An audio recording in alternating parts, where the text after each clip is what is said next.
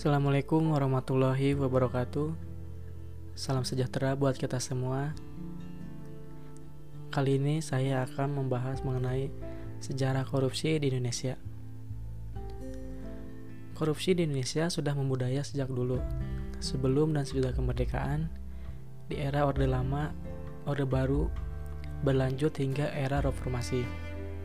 Berbagai upaya telah dilakukan untuk memberantas korupsi, namun hasilnya masih jauh panggang dari api. Periodisasi korupsi Indonesia secara umum dapat dibagi dua, yaitu periode pra-kemerdekaan dan pasca kemerdekaan. Budaya tradisi korupsi yang tiada henti karena didorong oleh motif kekuasaan, kekayaan, dan wanita. Perebutan kekuasaan di kerajaan Singosari sampai tujuh turunan saling membalas dendam berebut kekuasaan, yaitu Anusopati, Tahjoyo, Ranggawuni, Mahesa, Wong Wongateleng, dan seterusnya. Lalu Majapahit, pemberontakan Kuti, Nanbi, Suro, dan lain-lain. Lalu Demak, Joko Tingkir dengan Haryo Panangsang. Banten, Sultan Haji merebut tahta dari ayahnya, Sultan Ageng Tirtoyoso perlawanan terhadap Belanda dan seterusnya sampai terjadinya beberapa kali peralihan kekuasaan di Nusantara telah mewarnai sejarah korupsi dan kekuasaan di Indonesia. Kehancuran kerajaan-kerajaan besar Sriwijaya, Majapahit, dan Mataram adalah perilaku korup dari sebagian besar para bangsawan. Sriwijaya diketahui berakhir karena tidak adanya pengganti atau penerus kerajaan sepeninggal Bala Putra Dewa. Majapahit diketahui hancur karena adanya perang saudara, yaitu Perang Paregreg. Sepeninggal Mahaputih Gajah Mada, Mataram lemah dan semakin tidak punya gigi karena dipecah belah dan dipreteli gigi taringnya oleh Belanda. Pada tahun 1755 dengan perjanjian Giyanti, VOC memecah Mataram menjadi dua kekuasaan, yaitu Kesultanan Yogyakarta dan Kesunanan Surakarta. Tahun 1757 sampai 1758, VOC memecah Kesunanan Surakarta menjadi dua daerah kekuasaan yaitu Kesunanan Surakarta dan Mangkunegaran. Kesultanan Yogyakarta juga dibagi dua menjadi Kesultanan Yogyakarta dan Pakualam. Dalam buku History of Java karya Thomas Stamford Raffles, Gubernur Jenderal Inggris yang memerintah Pulau Jawa tahun 1811 sampai 1816, hal menarik dalam buku itu adalah pembahasan seputar karakter penduduk Jawa. Penduduk Jawa digambarkan sebagai nerimo atau pasrah terhadap ke keadaan. Namun di pihak lain mempunyai keinginan untuk lebih dihargai oleh orang lain tidak terus terang, suka menyembunyikan persoalan, dan termasuk mengambil sesuatu keuntungan atau kesempatan di kala orang lain tidak mengetahui. Hal menarik lainnya adalah adanya bangsawan yang gemar menumpuk harta, memelihara sanak, abdi dalam, yang pada umumnya abdi dalam lebih suka mendapat atau mencari perhatian majikannya. Akibatnya, abdi dalam lebih suka mencari muka atau berperilaku oportunis. Dalam kalangan elit kerajaan, raja lebih suka disanjung, dihormati, dihargai, dan tidak suka menerima kritik dan saran. Dalam aspek ekonomi, raja dan lingkaran kaum bangsawan mendominasi sumber-sumber ekonomi di masyarakat. Rakyat umumnya dibiarkan miskin, tertindas, tunduk, dan harus menuruti apa kata kemauan atau kehendak penguasa. Budaya yang sangat tertutup dan penuh keculasan itu turut menyuburkan budaya korupsi di Nusantara. Tidak jarang, abdi dalam juga melakukan korup dalam mengambil upeti pajak dari rakyat yang akan diserahkan kepada Demang Lurah, lanjutnya oleh Demang akan diserahkan kepada Temenggung. Abdi dalam di Ketemanggungan setingkat kabupaten atau provinsi juga mengkorup harta yang akan diserahkan kepada raja atau sultan. Kebiasaan mengambil upeti dari rakyat kecil yang dilakukan oleh Raja Jawa itu ditiru oleh Belanda ketika menguasai Nusantara 1800 sampai 1942 minus zaman Inggris yaitu pada tahun 1811 sampai 1816. Akibat kebijakan itulah banyak terjadi perlawanan-perlawanan rakyat terhadap Belanda. Sebut saja misalnya perlawanan di Ponorogo pada tahun 1825 sampai 1830. Imam Bonjol yaitu pada tahun 1821 sampai 1837. Aceh pada tahun 1873 sampai 1904 dan lain-lain.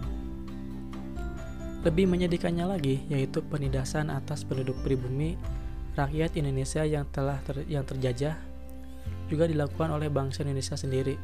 Sebut saja misalnya kasus penyelewengan pada pelaksanaan sistem Culture Stelsel atau CS yang secara harfiah berarti sistem pembudayaan. Walaupun tujuan utama sistem itu adalah membudayakan tanaman produktif di masyarakat agar hasilnya mampu meningkatkan kesejahteraan rakyat dan memberi kontribusi ke kas Belanda. Namun kenyataannya justru sangat memprihatinkan. Pada masa Orde Lama dibentuk Badan Pemberantasan Korupsi Panitia Retoling Aparatur Negara atau PARAN. Dibentuk berdasarkan Undang-Undang Keadaan Bahaya dipimpin oleh Aha Nasution dibantu oleh dua orang anggota yakni Profesor M. Yamin dan Ruslan Abdul Ghani. Namun ternyata pemerintah pada waktu itu setengah hati menjalankannya. Pejabat pemerintah diharuskan mengisi formulir yang disediakan istilah sekarang, daftar kekayaan pejabat negara. Dalam perkembangannya, kemudian ternyata kewajiban pengisian formulir tersebut mendapatkan reaksi keras dari para pejabat. Mereka berdalih agar formulir itu tidak diserahkan kepada peran tetapi langsung kepada presiden. Tahun 1963 melalui keputusan presiden nomor 275 tahun 1963, upaya pemberantasan korupsi kembali digalakkan oleh Ahana Nasution yang saat itu menjabat sebagai Menko Hankam atau Kasab dibantu oleh Wiryono Projodikusumo. Tugasnya yaitu meneruskan kasus-kasus korupsi ke meja pengadilan. Lembaga ini di kemudian hari dikenal dengan istilah Operasi Budi. Sasarannya adalah perusahaan-perusahaan negara serta lembaga-lembaga negara lainnya yang dianggap rawan praktik korupsi dan kolusi. Operasi Budi ternyata juga mengalami hambatan. Subandrio mengumumkan pembubaran peran atau operasi Budi yang kemudian diganti namanya menjadi Kotrar Komando Tertinggi Retoling Aparat Revolusi, di mana Presiden Soekarno menjadi ketuanya serta dibantu oleh Subandrio dan Letjen Ahmad Yani. Sejarah kemudian mencatat pemberantasan korupsi pada masa itu akhirnya mengalami stagnasi dalam kurun waktu tiga bulan sejak operasi Budi dijalankan, keuangan negara dapat diselamatkan sebesar kurang lebih 11 miliar. Jumlah yang cukup signifikan untuk kurun waktu itu karena dianggap mengganggu prestis presiden akhirnya operasi Budi dihentikan. Pada masa Orde Baru dibentuk tim pemberantasan korupsi atau TPK yang diketuai oleh Jaksa Agung tahun 1970. Terdorong oleh ketidakseriusan TPK dalam pemberantasan korupsi seperti komitmen Soeharto, mahasiswa dan pelajar melakukan unjuk rasa memprotes keberadaan TPK.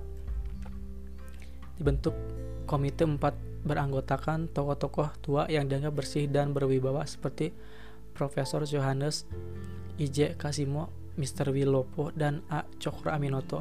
Tugasnya yang utama adalah membersihkan antara lain Departemen Agama, Bulog, CV Waringin, PT Mantrus, Telkom, Pertamina. Namun Kornit ini hanya macam ompong karena hasil temuannya tentang dugaan korupsi di Pertamina tidak direspon pemerintah. Perusahaan-perusahaan negara seperti Bulog, Pertamina, Departemen Kehutanan banyak disorot masyarakat karena dianggap sebagai sarang korupsi. Maraknya gelombang protes dan unjuk rasa yang dilakukan mahasiswa akhirnya ditanggapi Soeharto. Ketika Laksamana Sudomo diangkat sebagai pangkop Kamtib dibentuklah Obstib Operasi Tertib dengan tegas antara lain juga memberantas korupsi. Kebijakan ini hanya melahirkan sinisme di masyarakat. Tak lama setelah Obstip terbentuk, suatu ketika timbul perbedaan pendapat yang cukup tajam antara Sudomo dengan Nasution. Hal itu menyangkut pemilihan metode dan cara pemberantasan korupsi. Nasution berpendapat apabila ingin berhasil dalam memberantas korupsi, harus dimulai dari atas. Nasution juga menyarankan kepada Laksamana Sudomo agar mulai mulai dari dirinya. Seiring dengan berjalannya waktu, Obstib pun hilang tanpa bekas sama sekali. Pada era reformasi, hampir seluruh elemen penyelenggara negara sudah terjangkit virus korupsi. yang sangat ganas, Presiden B.J. Habibie mengeluarkan Undang-Undang Nomor 28 Tahun 1999 tentang penyelenggaraan negara yang bersih dan bebas dari KKN. Berikut pembentukan berbagai komisi atau badan baru seperti KPKPN, KPPU, atau Lembaga Ombudsman. Presiden Abdurrahman Wahid membentuk Tim Gabungan Pemberantasan Tindak Pidana Korupsi TGPTPK dengan peraturan pemerintah nomor 19 tahun 2000. Namun di tengah semangat menggebu-gebu untuk mem memberantas korupsi dari anggota tim melalui suatu judicial review Mahkamah Agung TGPTPK akhirnya dibubarkan. Proses pemeriksaan kasus didugaan korupsi yang melibatkan konglomerat Sofyan Wanandi dihentikan dengan surat perintah penghentian penyidikan atau SP3 dari Jaksa Agung Marzuki Darusman. Akhirnya Gus Dur di era kasus Gate. Sejak itu, Indonesia mengalami kemunduran dalam upaya pemberantasan KKN. Di samping pemberantasan, di samping membubarkan TGPTPK, Presiden Gus Dur juga dianggap tidak bisa menunjukkan kepemimpinan yang dapat mendukung upaya pemberantasan korupsi. Masyarakat menilai bahwa pemerintah masih memberi perlindungan kepada para penguasa besar yang notabene memberi andil bagi kebangkrutan perekonomian nasional. Pemerintah semakin lama semakin kehilangan wibawa. Belakangan kasus-kasus korupsi merebak pula dari sejumlah DPRD era reformasi. Komisi Pemberantasan Korupsi atau disingkat menjadi KPK adalah komisi yang dibentuk pada tahun 2003 untuk mengatasi, menanggulangi dan memberantas korupsi di Indonesia. Komisi ini didirikan berdasarkan Undang-Undang Republik Indonesia Nomor 30 Tahun 2002 mengenai Komisi Pemberantasan Tindak Pidana Korupsi. Di masa pemerintahan Megawati, wibawa hukum semakin merosot, di mana yang menonjol adalah otoritas kekuasaan, konglomerat bermasalah bisa mengecoh aparat hukum dengan alasan berobat ke luar negeri. Pemberian SP3 untuk Prajogo Pangestu, Marimutu Sinivasan, Syamsul Nur Salim, Denin King, lolosnya Semadikun Hartono dan jeratan eksekusi putusan MA, pemberian fasilitas MSAA kepada konglomerat yang utangnya macet, menjadi bukti kuat bahwa elit pemerintahan tidak serius dalam upaya pemberantasan korupsi.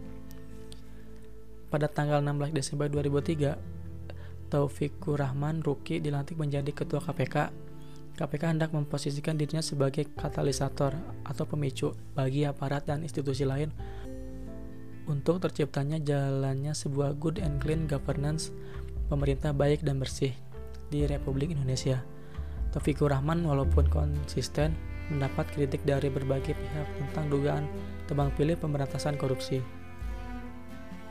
Sekian saja sejarah dari tindak pidana korupsi dimulai dari sejak dahulu sampai tahun 2003 atau sampai pembentukan Undang-Undang Tindak Pidana Korupsi. Terima kasih.